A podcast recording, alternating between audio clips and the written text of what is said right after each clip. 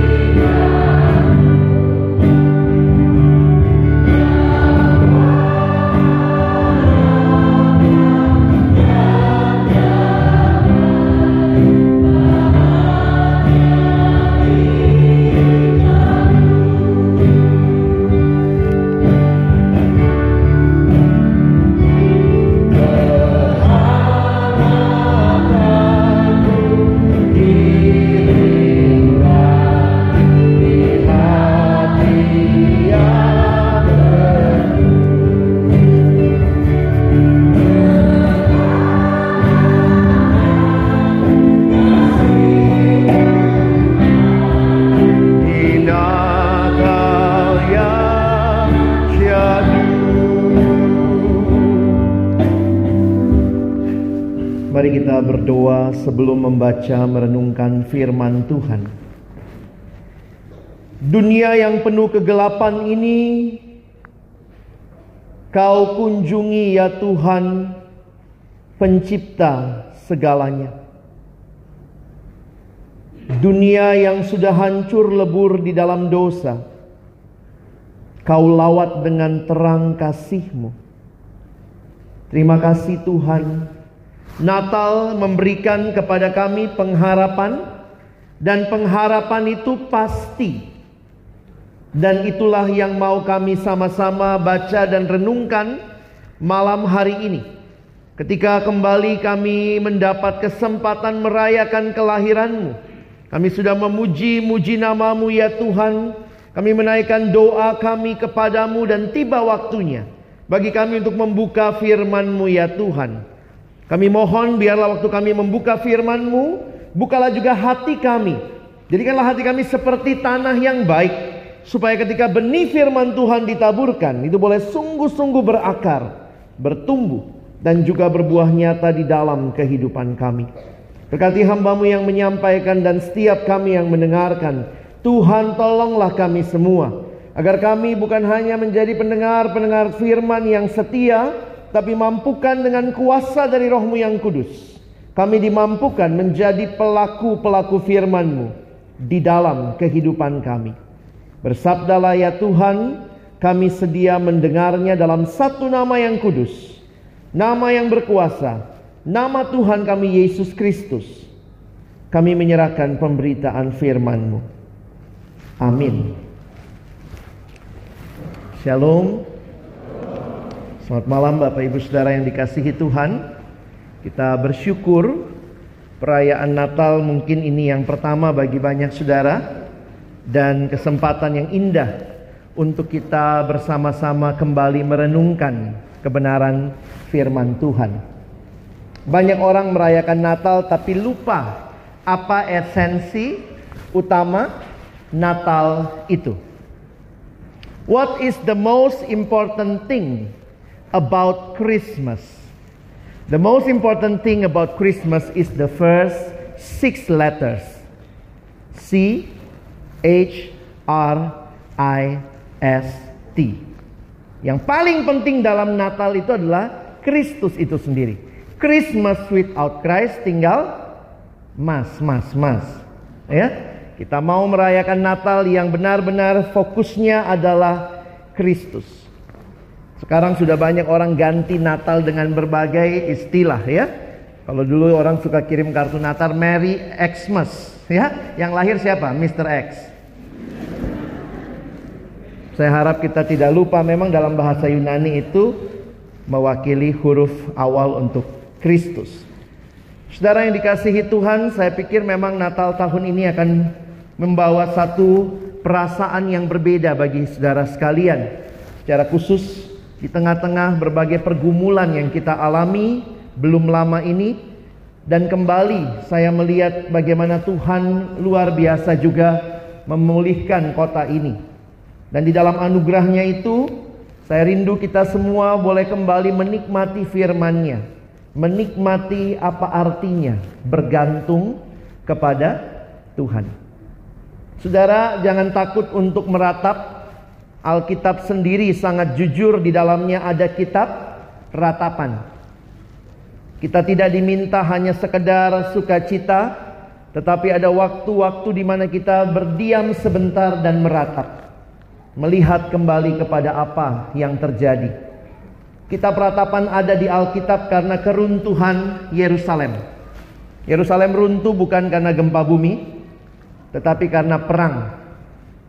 Dan di situasi seperti itu, Allah menyuruh nabinya Yeremia menuliskan kitab ratapan. Saya pikir di tengah-tengah kehidupan sering kali juga Tuhan izinkan kita berhenti sebentar dan meratap. Berduka cita bagian dari kehidupan. Tetapi Alkitab berkata, "Jangan kamu berduka cita seperti orang yang tidak punya pengharapan." Jadi kita melihat di dalam semuanya seperti kata song leader kita tadi, untuk segala sesuatu ada waktunya. Firman Tuhan malam ini kita baca sama-sama di dalam kitab Mazmur 91 saya mengajak saudara melihat Mazmur 91. Mari di dalam perenungan kita malam ini kita sama-sama melihat apa yang Tuhan sampaikan bagi kita di dalam ayat yang pertama sampai dengan ayatnya yang ke-16. Mazmur 91 ayat pertama sampai 16.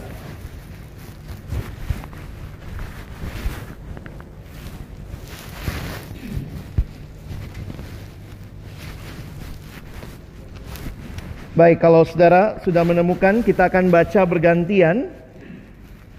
Mari kita baca Mazmur 91 ayat pertama sampai dengan ayat yang ke-16 kita baca bergantian. Saya baca ayat yang pertama. Saya baca ayat yang pertama, saudara baca ayat yang kedua, kita bergantian sampai dengan ayat yang ke-16. Dalam lindungan Allah Orang yang duduk dalam lindungan yang maha tinggi dan bermalam dalam naungan yang maha kuasa.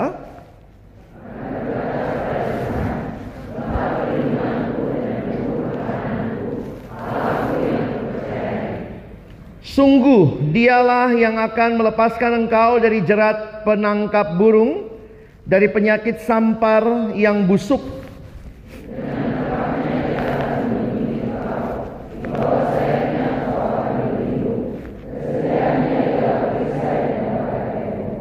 Engkau tak usah takut kepada kedahsyatan malam terhadap panah yang terbang di waktu siang.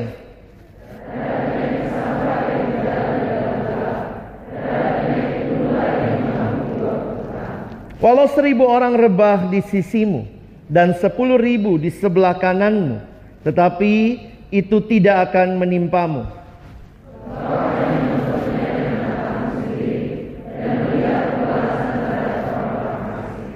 Sebab Tuhan ialah tempat perlindunganmu, yang maha tinggi telah kau buat tempat perteduhanmu.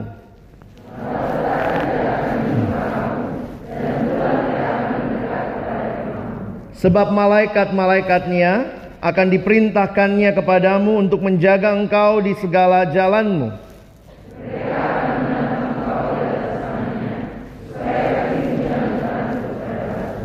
Singa dan ular tedung akan kau langkahi, engkau akan menginjak anak singa dan ular naga.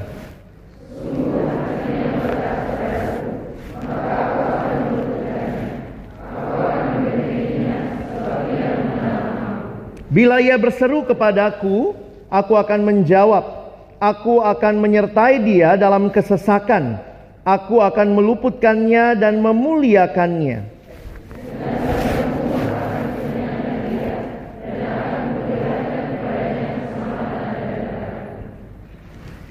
Saudara yang dikasihi Tuhan, kitab Mazmur memberikan kepada kita satu gambaran yang berbeda dengan cerita.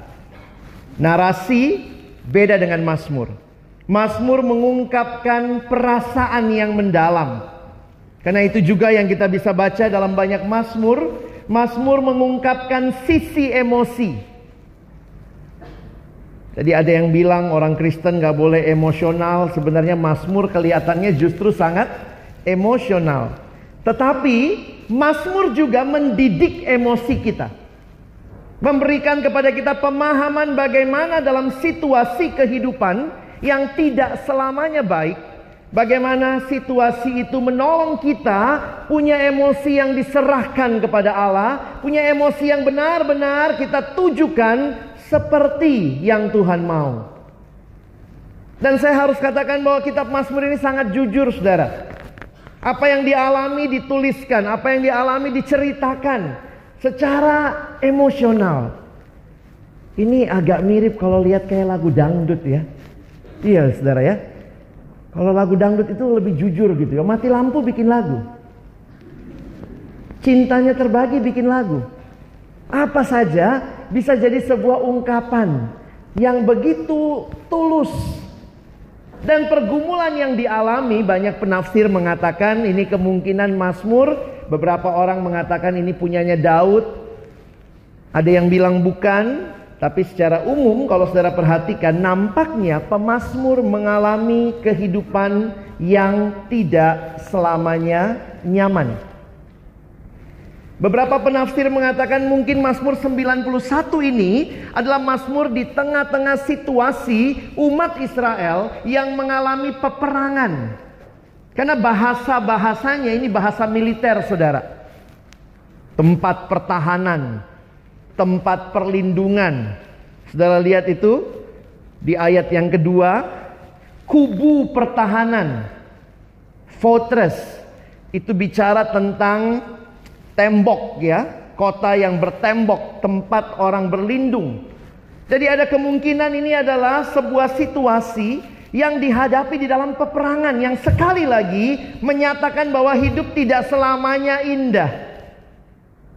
Ada situasi-situasi kehidupan yang dialami oleh umat Allah, umat yang Allah ikat perjanjian dengan mereka, tetapi mereka mengalami pergumulan. Dan pergumulannya apa kalau saudara lihat lebih jauh lagi ya. Gambarannya ayat yang kelima. Tidak usah takut terhadap kedahsyatan malam. Terhadap panah yang terbang di waktu siang. Mungkin ini konteks peperangan. Lalu saudara ternyata kalau mereka perang itu. Zaman itu akan tiba atau mungkin mereka tidur di satu camp. Dan itu sangat rentan sama penyakit. Makanya ada dua uh, konteksnya ya terhadap penyakit sampar yang berjalan di dalam gelap, terhadap penyakit menular yang mengamuk di waktu petang. Nah, saudara, ini gambaran-gambaran yang tidak mudah tentunya bagi pemazmur di tengah-tengah situasi pergumulan yang dia hadapi. Apa yang dijanjikan Tuhan di dalamnya? Saya pikir yang Tuhan mau orang-orang dan kita semua belajar dari Mazmur ini. Perhatikan bagaimana Tuhan adalah Allah yang mengikat perjanjian dengan umatnya. Dan belajar percaya kepada Tuhan di tengah situasi sulit memang tidak mudah. Paling tidak kalau saudara membaca di dalam Alkitab kita ada dua Mazmur yang nadanya minor dari awal sampai akhir. Beberapa Mazmur itu bagian belakangnya ada pengharapan ya. Tapi waktu saya pelajari, ternyata ada dua Mazmur yang tidak ada pengharapannya sama sekali. Mazmur 39 sampai di akhir Mazmur 39 biasanya Mazmur itu di bawahnya ada ungkapan sukacita, sorak kemenangan. Saya pikir kenapa ada Mazmur kayak begini masuk ya? Coba lihat Mazmur 39 ayat 14 Saudara. Di akhirnya dikatakan alihkanlah pandanganmu daripadaku supaya aku bersuka cita sebelum aku pergi dan tidak ada lagi. Pemasmur marah sama Tuhan. Tuhan ini apa-apaan? Begini aja Tuhan, biar bagus. Alihkan pandanganmu daripadaku supaya aku suka cita. Pernah marah begitu sama Tuhan? Takut kali ya. Pengen sih ya marah begitu lihat situasi yang sulit. Di Mazmur selanjutnya 88 itu juga sampai akhir tidak ada nada sukacita. Di akhirnya ayat 19 telah kau jauhkan daripadaku sahabat dan teman. Kenalan-kenalanku adalah kegelapan. Itu dalam terjemahan lain dia bilang saya itu bersahabat sama kegelapan. Ini pergumulan pemazmur yang tidak mudah. Yang dia katakan Tuhan, gini aja, alihkan pandanganmu. Makin kau pandang aku, makin kau tekan saya. Dan Mazmur 88 mengatakan, apalagi hidupku, temanku, kegelapan.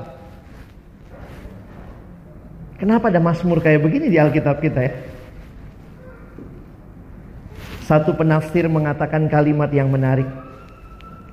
Sekali lagi, Mazmur-Mazmur ini mewakili jeritan hati kita. Karena kita tidak selamanya dalam situasi hidup yang kita bisa terima semuanya dari Tuhan. Saya pikir saudara tidak mudah ketika hal-hal yang kita perjuangkan begitu lama kita dapatkan mungkin entah itu harta, entah itu tanda kutip keluarga, Lalu kemudian itu bisa hilang sekejap. Dan kemudian menyadari bahwa ada Allah, mana dia? Tapi kemudian yang menarik penafsir itu mengatakan begini. Yang menarik dari Mazmur-Mazmur ini, tetap isinya adalah doa. Maksudnya apa? Di dalam pergumulan yang paling gelap, dalam ratapan yang paling gelap, dalam pertanyaan yang paling gelap kepada Allah, mereka tetap datang kepada Tuhan. Ini kuncinya. Pemasmur berkata, curahkanlah isi hatimu di hadapan Tuhan. Curahkanlah. Ketika saudara punya pertanyaan-pertanyaan yang begitu menyakitkan, bawa dalam doa kepada Allah. Kenapa? Karena dialah tempat perlindungan kita. Di dalam situasi yang sulit saudara dan saya boleh datang kepada Tuhan. Dan Tuhan kembali meneguhkan kita. Banyak orang komplain sama Tuhan tapi kemudian lari meninggalkan Tuhan. Pengalaman Mazmur-Mazmur ini mengingatkan waktu mengalami pergumulan yang berat kembali datang kepada Tuhan. Dan Tuhan memberikan kepada kita ketenangan. Saudara saya juga mengalami pergumulan yang mungkin berbeda konteksnya dengan saudara. Dalam pergumulan penyakit yang orang tua saya alami menjelang saya menikah, ayah saya difonis kanker stadium 4. Wah, pergumulan Saudara. Gimana rasanya? Mau menikah dan waktu itu calon saya sudah bilang, kita tunda saja, fokus saja pengobatan papa dulu. Saya bilang ini kalau tunda siapa tahu lewat. Jangan tunda-tunda lah. Cepetan aja. Tapi bagaimana biaya? Saya juga tidak tahu. Dalam pergumulan yang saya alami itu, Tuhan buka beberapa jalan. Dan waktu mengalami itu memang kalau bergumul saudara, orang kalau lagi bergumul, doa dan puasa itu jadi satu paket ya. Malas makan saudara. Itu kalau doa gitu saya kadang-kadang amin, ih udah dua jam aku doa ya. Dan itu bisa rasa lapar tuh nggak kepikiran begitu. Jadi waktu fitting baju menjelang pernikahan, kurusan saya. Sampai yang waktu diukur gitu celananya longgar. Kenapa pak? Oh nggak apa-apa. Tapi lagi pergumulan. Dan dalam pergumulan itu saya bertanya kepada Tuhan. Saya cuma pegang satu, curahkan isi hatimu di hadapan Tuhan. Tuhan bilang boleh minta, boleh, saya minta. Tuhan kalau boleh papa masih ada waktu saya menikah. Tapi kemudian saya tahu juga kan, Tuhan ajar jangan kehendakku tapi kehendakmu. Ngomong bagian itunya agak pelan. Jangan kehendakku tapi kehendakmu.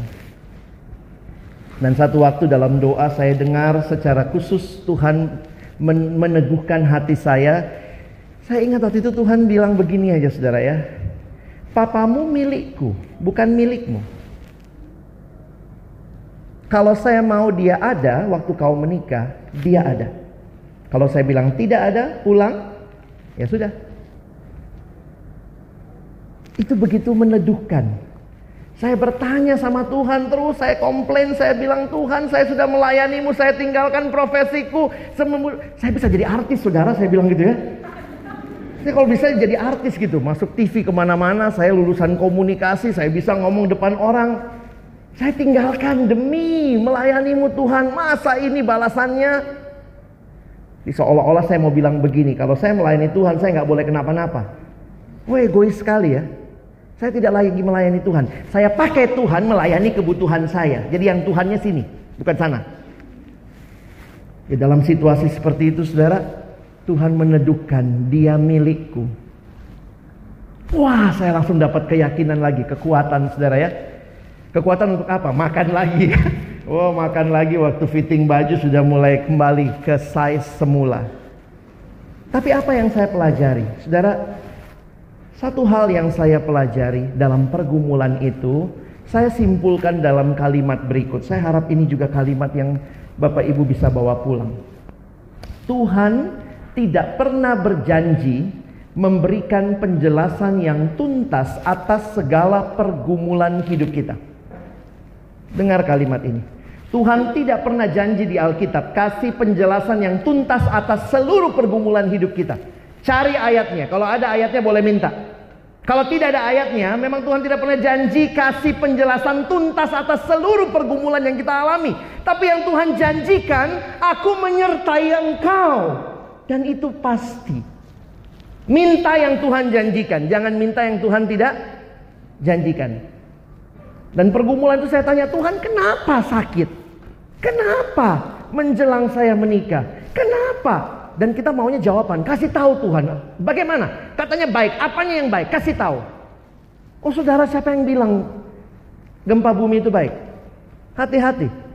Kita menafsir segala sesuatu karena sekedar saya soalnya suka banyak ajaran aneh-aneh. Ada satu saudara saya ikut ajaran apa itu di Jakarta ya, bingung saya. Jadi waktu papanya meninggal, itu semua papan bunga dia ganti. Tidak ada turut berduka cita, turut bersuka cita. Jadi kita semua disuruh ganti-ganti D sama S. Saya masuk gila. Suseno ini. Kenapa? Karena dia pergi gereja aneh-aneh. Gereja yang mengatakan pokoknya betul semua indah dalam Tuhan. Indah tapi kok jadi aneh. Saya bilang ini mas waktu meratap. Malamnya kita penghiburan. Dia pergi lari ke gereja pelayanan. Ini kan sudah gila. Sampai kita bingung waktu penghiburan. Kita hibur siapa? Anaknya pergi. Kita hibur satu saling menghibur keluarga begitu ya. Anak pergi alasannya pelayanan. Tahu dia pakai ayat apa? Biar orang mati menguburkan orang mati. Ini sugila. Saya bilang ini gila bener ini. Jadi waktu itu istri saya bilang itu gimana itu? Ya, karena keluarganya dia ya. itu gimana? Saya bilang, hmm, nggak tahu keluargamu. saya nggak berani komen kan, nggak berani dong. Karena begitu gitu ya. Saya pikir ngeri banget ini. Tuhan nggak janji saudara kasih penjelasan tuntas. Dan jangan kita tutup-tutupi dengan sekedar berkata, oh tidak ada apa-apa, tidak ada apa-apa. Hati-hati cari-cari syukur-syukur yang nggak pasti. Itu loh orang Indonesia ya. Isyukur nggak nggak kena. Syukur jadi yang lain kena, yang lain pokoknya Tuhan nggak sertai. Saya disertai, saya nggak kena. Itu egois saudara. Saya harus berkata dari pihak orang-orang yang tidak bisa bersuara itu. Saya juga tidak tahu. Kalau dia tanya, kenapa Tuhan izinkan? Saya nggak tahu. Saya bukan Tuhan. Tapi yang saya tahu Tuhan menyertai. Itu janjinya. Adik kelas kami salah satu korban di Lion Air kemarin. Anak dari kakak kelas kami, papanya dulu perintis persekutuan di tempat kami. Lalu anaknya, adik kelas saya, meninggal di dalam Lion Air kemarin. Waktu penghiburan bingung mau ngomong apa. Kita semua diam. Kita nggak tahu mesti bicara apa. Kita nggak tahu mana rencana Tuhan. Kita nggak bisa lihat. Dan kita melihat belum belum Tuhan. Kami nggak bisa tahu menjelaskan ini kenapa. Tapi yang kita tahu Tuhan menyertai. Ada banyak hal dalam hidup. Mungkin sampai saudara mati, saudara tidak tahu kenapa. Karena itu jangan sibuk cari tahu kenapanya. Kadang Tuhan jawab, ini loh maksudku. Kadang Tuhan bilang, diam, itu urusanku. Urusanmu tetap setia. Tapi Alkitab jujur sekali. Saudara lihat ayat 14, saya kaget lihat ayat ini ya. Coba lihat Mazmur 91 ayat 14. Sungguh hatinya melekat kepadaku, maka aku akan meluputkannya. Wah, sampai sini asik ya. Tapi lihat bawahnya. Aku akan membentenginya sebab ia mengenal namaku. Lihat 15. Bila ia berseru kepadaku, aku akan menjawab. Aku akan menyertai dia di dalam kesesakan. Kita maunya ayatnya gini ya. Aku tidak kasih kesesakan sama dia. Itu enak ayatnya ya. Tidak, bukan itu ayatnya. Aku akan menyertai dia dalam kesesakan. Saudara yang mungkin masih terus bertanya, malam ini Tuhan jawab, aku ada.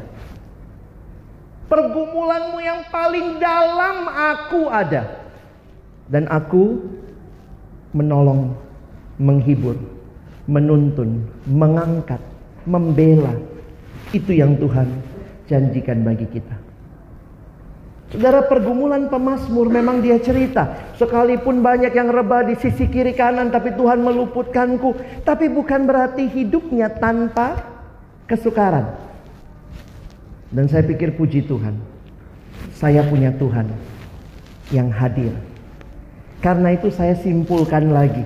Dalam pergumulan perenungan yang dalam, satu hal saya simpulkan ketika terjadi pergumulan di Palu ini.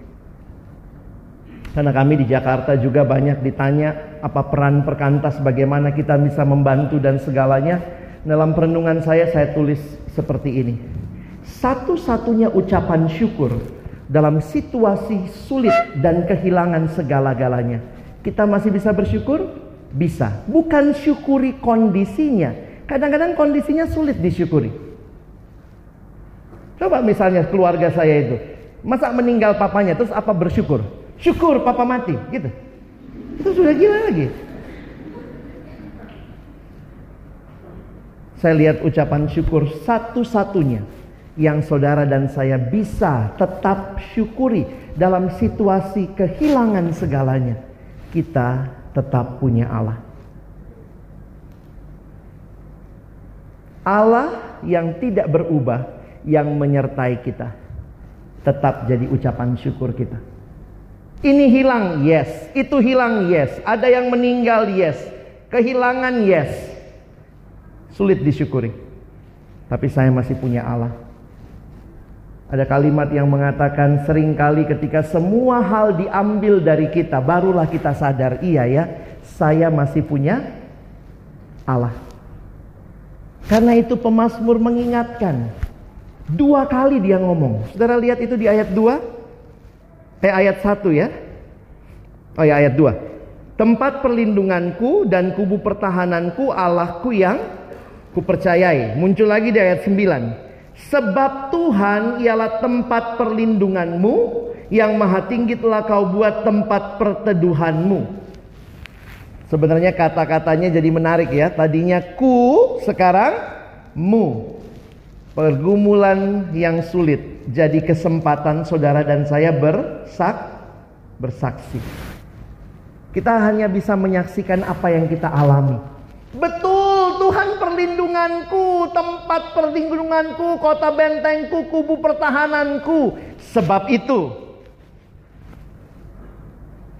Tuhan ialah tempat perlindunganmu. Apakah kita bisa menyaksikan Allah dalam situasi-situasi yang sulit? Dan di sinilah kita melihat luar biasanya anugerah Allah. Mazmur ini mengingatkan kita di saat semua hal tidak bisa diandalkan, kita hanya punya satu, Allah yang mengikat perjanjian dengan kita, yang kita tahu Dia setia dan Dia hadir di dalam pergumulan kita. Apa hubungannya dengan Natal? Oh, saudara, Natal juga secara khusus memberikan kepada kita satu pemahaman yang menarik tentang kehidupan dunia yang tanpa pengharapan. Ketika dunia kehilangan pengharapan, ketika dunia kehilangan pegangan, padahal kalau kita tahu di zaman Yesus lahir, Roma itu sedang baik berkuasa dan itu mereka sebut dengan Pax Romana, sebenarnya itu kedamaian.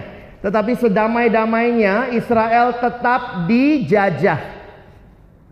Karena itu jangan lupa, pengharapan mesianis mereka mereka mengharapkan raja yang membebaskan mereka dari belenggu Romawi.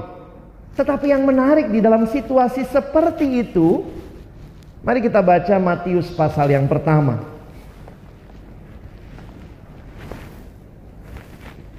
Matius pasal yang pertama.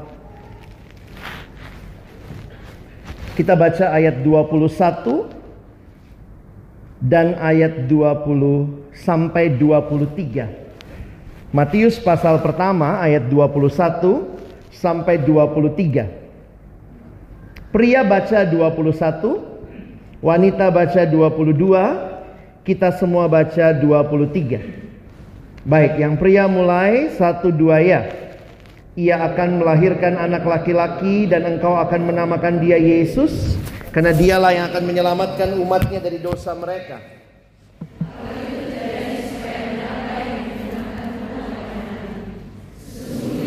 Negara itu akan mengandung melahirkan seorang anak laki-laki dan mereka akan menamakan dia Immanuel Saudara pergumulan dunia, ancaman yang kita hadapi sekarang dari zaman dulu sampai sekarang saya pikir akan selalu mengancam kehilangan, kehilangan, kehilangan. Kehilangan harta, kehilangan jabatan, kehilangan nyawa sekalipun. Tapi di dalam situasi seperti itu, janji ada juru selamat itu sangat meneguhkan. Perhatikan ayat 21 ini kalimat malaikat kepada Yusuf. Ia, maksudnya Maria, akan melahirkan anak laki-laki dan engkau Yusuf akan menamakan dia Yesus karena dialah yang akan menyelamatkan umatnya dari dosa mereka. Saudara, apa tujuan Yesus datang ke dunia? Kunjungan kerja, studi banding, Surga putih-putih, ada datang lihat yang hitam-hitam. Alkitab jelas menyatakan dia datang untuk menyelamatkan umatnya dari dosa. Dosa menjadi satu hal yang begitu mengerikan. Dan kita harus mengatakan dunia yang sudah jatuh dalam dosa dengan segala bentuk. Termasuk di dalamnya. Hal-hal yang di luar kendali manusia. Kita diingatkan. Tuhan datang menyelesaikan dosa. Ada yang bilang, aduh bang kenapa ngomong dosa lagi Natal?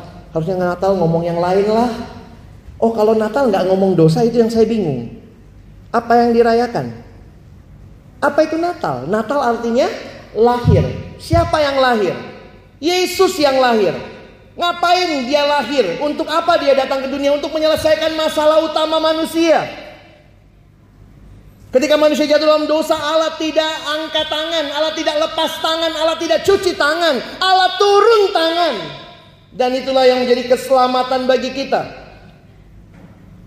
Di dalam perjanjian lama Allah tempat perteduhan. Tetapi Allah tempat perteduhan itu datang jadi manusia. Saudara kadang sulit kita pahami. Banyak ajaran agama bicara sekedar ajaran. Tapi Kristen bicara bukan ajarannya, Allahnya yang datang jadi manusia. Pernah kebayang nggak ya? Gimana itu? Allah pencipta jadi ciptaan. Mau bayangkan saudara? Seorang penulis bilang bayangkan pencipta jadi ciptaan itu seperti tukang sepatu jadi sepatu. Itulah pencipta jadi ciptaan. Demi apa? Kalimat yang menarik di bagian ayat 23. Akan menamai dia Immanuel yang berarti Allah menyertai kita. Saudara di perjanjian lama pengharapan akan Mesias mereka miliki. Ada perteduhan di dalam sang Mesias. Di dalam perjanjian baru Mesias itu datang jadi manusia. Saudara perhatikan baik-baik. Pengharapan kita bukan situasi. Pengharapan kita bukan kondisi. Pengharapan kita adalah seorang pribadi. It's not something is not some situation, but our true hope is a person. His name is Jesus. Dia datang. Allah jadi manusia. Dia diam dengan kita. Dia menjadi sama dengan manusia sehingga dia mengerti pergumulan kita. Dia mengerti apa yang saudara dan saya alami. Saudara bilang, "Tuhan, aku kehilangan." Tuhan pernah kehilangan. Dia kehilangan sahabat. Dia menangis di depan kubur Lazarus. Ayat paling pendek di Alkitab bahasa Inggris ya. Yohanes 10 itu ya. Eh Yohanes eh, 11. Maka menangislah Yesus. Bahasa Indonesia tiga kata. Maka menangislah Yesus. Bahasa Inggris Jesus cried. Past tense. Tuhan aku disalah mengerti. Yesus pernah disalah mengerti keluarganya sendiri. Apa pergumulan saudara dan saya yang kita katakan Tuhan katanya kau mengerti. Kalau Alkitab kita berhenti di perjanjian lama kita tidak pernah mengerti bahwa yang datang itu manusia dalam diri Kristus. Semua yang saudara dan saya bisa pertanyakan, bisa komplain Tuhan kenapa ini terjadi. Tuhan mau katakan saya alami supaya engkau tahu aku betul-betul perteduhanmu. Kita paling enak sharing sama orang yang ngerti, saudara. Benar nggak? Kalau saya tiba-tiba datang bicara gempa, saudara bilang, di mana kau waktu gempa? Tapi Tuhan ngalamin. Pergumulan yang paling dalam yang saudara dan saya akan alami di dalam dosa atau akibat upah dosa adalah mau? Kalau kita bilang, Tuhan, aku mati. Yesus bilang, aku juga mati. Tapi aku bangkit. Saudara Yesus membalikkan apa yang dunia pikirkan. Orang berpikir hidup itu bagaimana?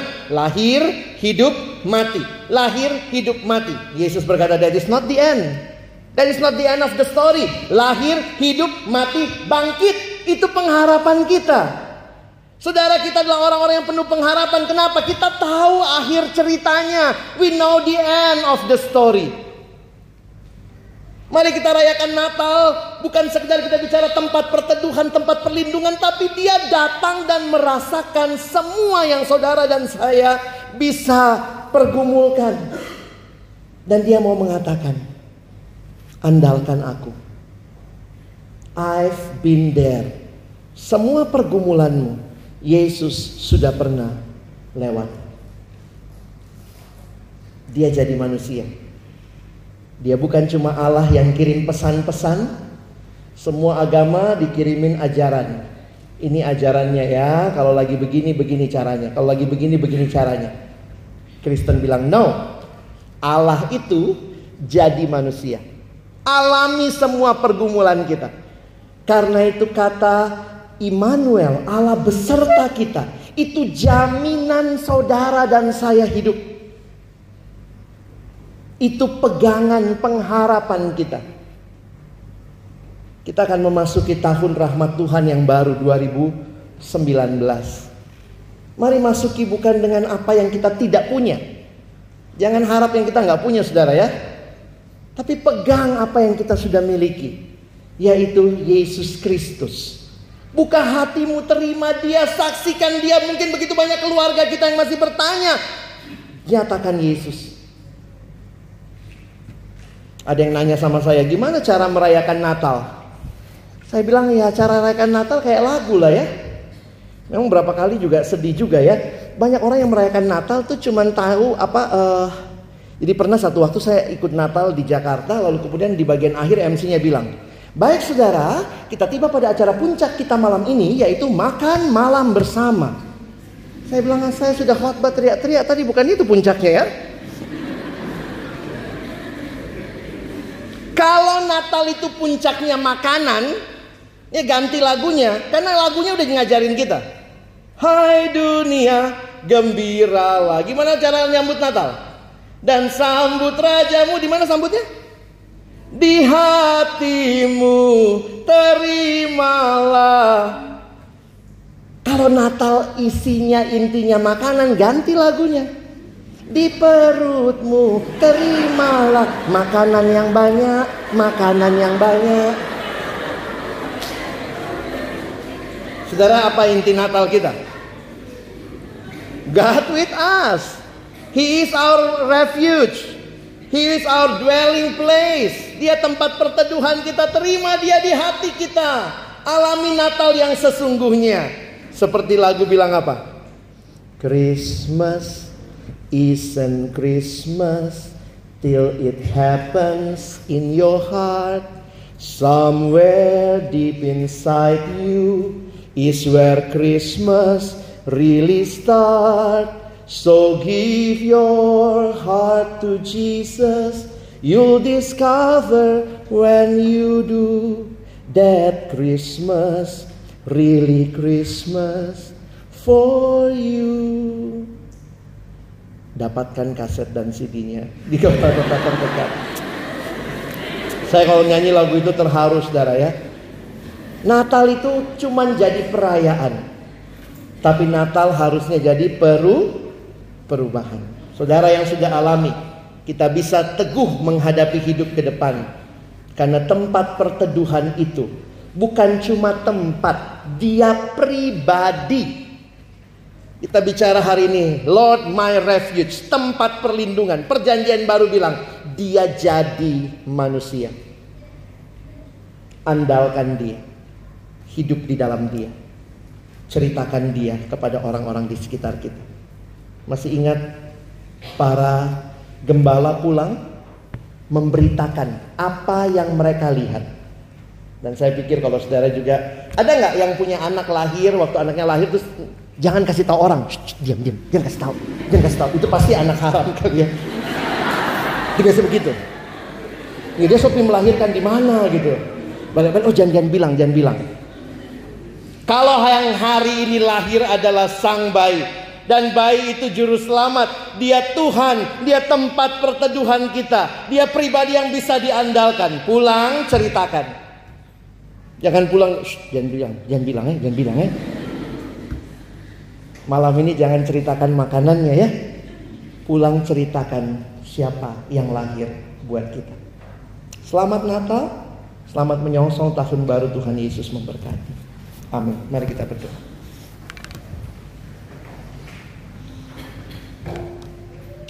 Tuhan terima kasih banyak buat firman-Mu. Terima kasih buat setiap peneguhan yang Tuhan berikan. Kami bersyukur situasi boleh berubah. Tapi satu hal yang pasti Tuhan hadir. Menyertai, menghibur. Tuhan terima kasih malam ini kami boleh melihat lebih jauh lagi bukan cuma tempat yang kami lihat sebagai tempat perteduhan, tapi pribadi Allah yang datang jadi manusia. Engkaulah perteduhan kami selama-lamanya. Kami mau mengandalkan Engkau bukan hanya waktu situasi baik, situasi enak, tapi dalam situasi yang sulit pun kami belajar berkata, Tuhan Engkaulah segala-galanya. Terima kasih Tuhan Biarlah malam ini ada hati yang terbuka dan menyambut engkau di hati kami masing-masing. Ada hati yang juga mau bersaksi tentang engkau. Karena mungkin begitu banyak saudara-saudara di sekitar kami belum mendengar, belum mengalami, masih terus bertanya dan kehilangan pengharapan. Kau berikan pengharapan itu kepada kami dan kami mau membagikannya. Terima kasih Tuhan. Sekali lagi kami bersyukur untuk apa yang kami terima. Tolong kami melalui hari-hari ke depan bukan dengan ketidakpastian, bukan dengan keraguan, tapi dengan satu kepastian yang teguh. Kau ada dan memimpin kami. Terima kasih Tuhan berkati saudara-saudaraku, para siswa, adik-adik yang sedang berjuang di bangku sekolah. Mereka yang mungkin berjuang untuk cita-cita mereka ke depan. Tuhan buka jalan bagi para mahasiswa dengan pergumulan kehidupan mereka. Mereka yang terus belajar mengandalkan Tuhan, teguhkan mereka Biar studi yang mereka persembahkan bukan demi kemuliaan diri pribadi, tapi demi kemuliaan-Mu ya Tuhan. Kalau ada relasi-relasi yang mereka bangun dengan teman hidup, dengan orang-orang teman-teman di pergaulan, biarlah itu menjadi relasi yang memuliakan Tuhan, bukan mempermalukan Tuhan. Dan bagi teman-teman alumni yang sedang bergumul dengan kehidupan dalam pekerjaan, di dalam perekonomian, di dalam relasi dalam keluarga, relasi dengan keluarga besar, hubungan orang tua anak, suami dan istri, Tuhan terus hadir. Kaulah satu-satunya yang kami andalkan melalui pergumulan-pergumulan hidup. Tolong kami terus Tuhan memandang kepadamu dan hanya kepadamu. Kalau Tuhan izinkan kami punya banyak berkatmu dalam hidup kami entah itu kekayaan, entah itu keluarga, entah itu pasangan hidup, entah itu kesempatan studi, apa pun berkat Tuhan, izinkanlah kami Tuhan menikmatinya bukan membawa kami lebih jauh dari Tuhan, tapi berkat-berkat itu membawa kami lebih dekat dengan Sang Pemberi berkat, yaitu Engkau sendiri. Terima kasih Tuhan. Biarlah malam ini kami pulang bukan sekedar membawa informasi Natal, tapi benar-benar ada perubahan di hati setiap kami yang merayakan Natal. Karena Natal bukan sekedar perayaan, tapi Natal adalah perubahan dan kami mau mengalaminya. Terima kasih Tuhan dalam nama Yesus kami berdoa, kami bersyukur. Amin.